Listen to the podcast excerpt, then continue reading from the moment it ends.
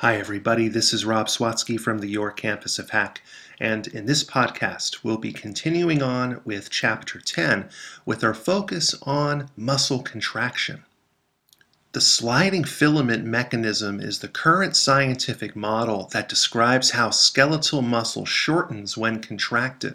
It was once thought that muscle fibers folded up during contraction, but we now know that instead, the thin filaments slide past the thick filaments.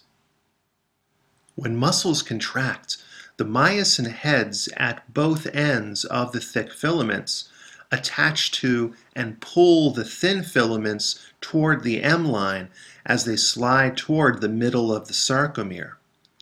From a side view, the myosin heads are angled in a way that resemble the tail feathers of an arrow.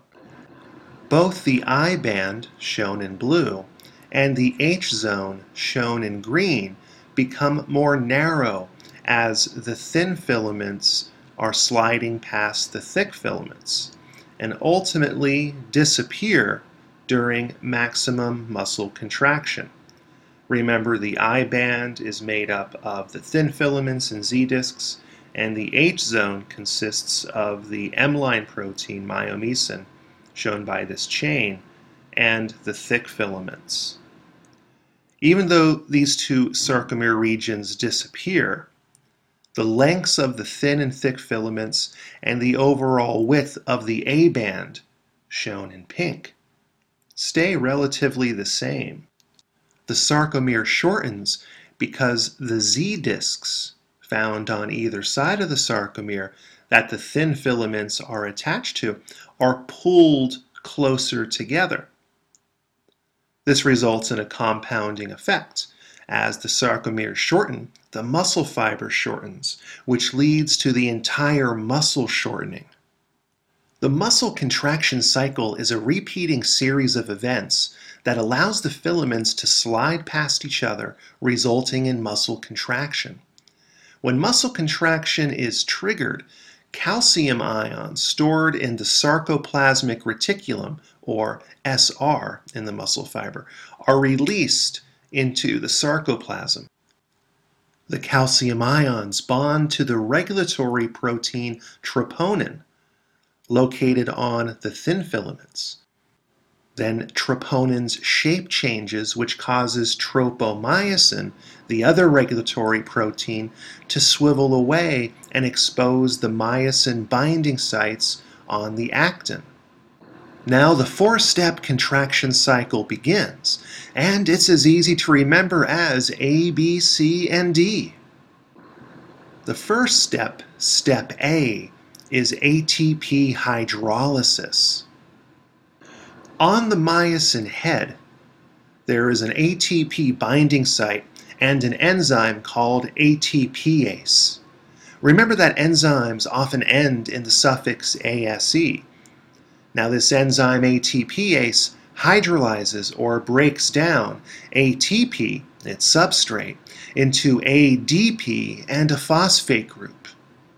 Both of these products remain attached to the myosin head after the reaction. Now the myosin head is activated.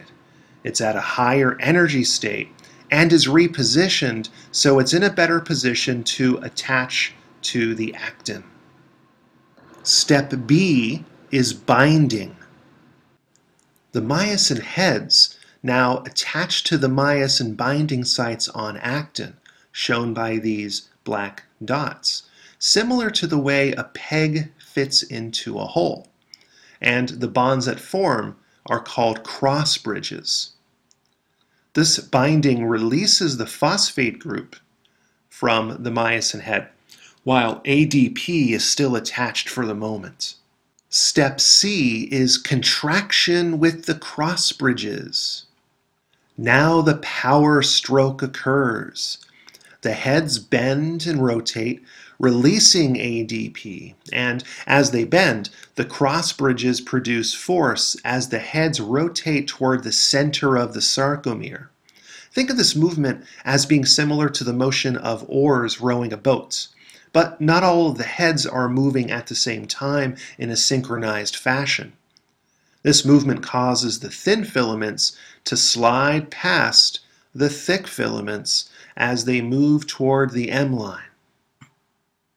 The last step, D, is detachment. And this last step involves detachment of the myosin heads from actin. After the power stroke, a new molecule of ATP binds to the myosin head, which breaks the cross bridge and detaches myosin from actin. This cycle will repeat as long as there is enough ATP and calcium ions to supply it. The rate of speed is pretty extreme, with each cross bridge able to attach and detach five times per second. The combined effect of the thin filaments sliding past the thick filaments pulls on the Z discs, which then pull on the adjacent sarcomeres on either side, which shortens the entire muscle fiber. Then, as the muscle fibers shorten, they pull on their surrounding connective tissue layers the endomysium, the perimysium, and the epimysium, and the tendons, which generates tension that pulls on the bones they are attached to. Muscle contraction begins when the concentration of calcium ions in the sarcoplasm increases and ends when the calcium concentration decreases. Relaxed muscle fibers have a very low concentration of calcium ions in their sarcoplasm, with most of it stored and isolated inside the SR. In excitation contraction coupling, the muscle action potential moves across the sarcolemma and down the T tubules. This is called propagation and is the excitation part. The calcium ion release channels in the SR membrane open, allowing calcium ions to flood into the sarcoplasm. This increases the concentration of calcium by a factor of 10. Calcium ions now bind to troponin, changing its shape, which swings tropomyosin away from actin to reveal the binding sites the contraction cycle can now begin. Myosin heads can attach to the binding sites and form cross bridges. This is the contraction part. Calcium ions are also pumped back into the SR through calcium ion active transport pumps, shown here in blue. This is an active transport process that requires ATP to pump calcium ions against their concentration gradient in an uphill manner, from low to high concentration. The calcium ion release channels, shown in black, close once the last muscle action potential has moved through the T tubules. Calcium ions are pumped back into the SR and the calcium ion concentration in the sarcoplasm begins to decrease.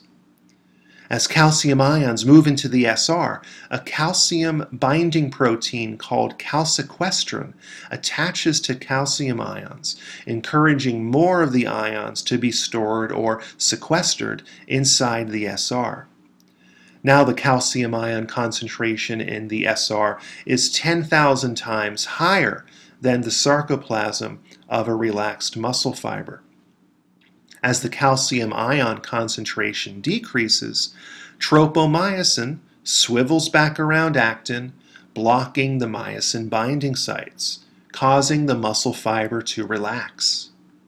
Sarcomere length is another very important factor that influences muscle contraction. The force of muscle contraction is dependent on the sarcomere length before the beginning of the contraction cycle.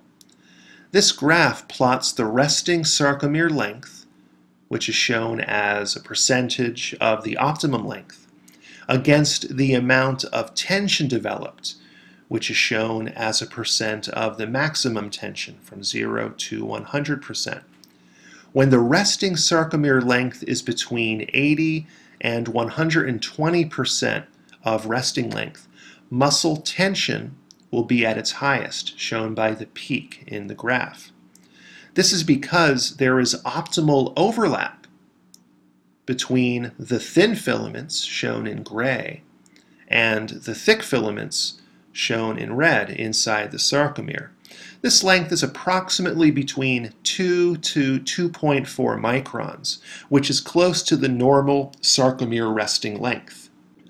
When a muscle fiber is contracted excessively or understretched, such as when you're lifting too heavy a weight, the sarcomeres become much shorter than the optimum, a length of around 1.8 microns, and the tension quickly decreases.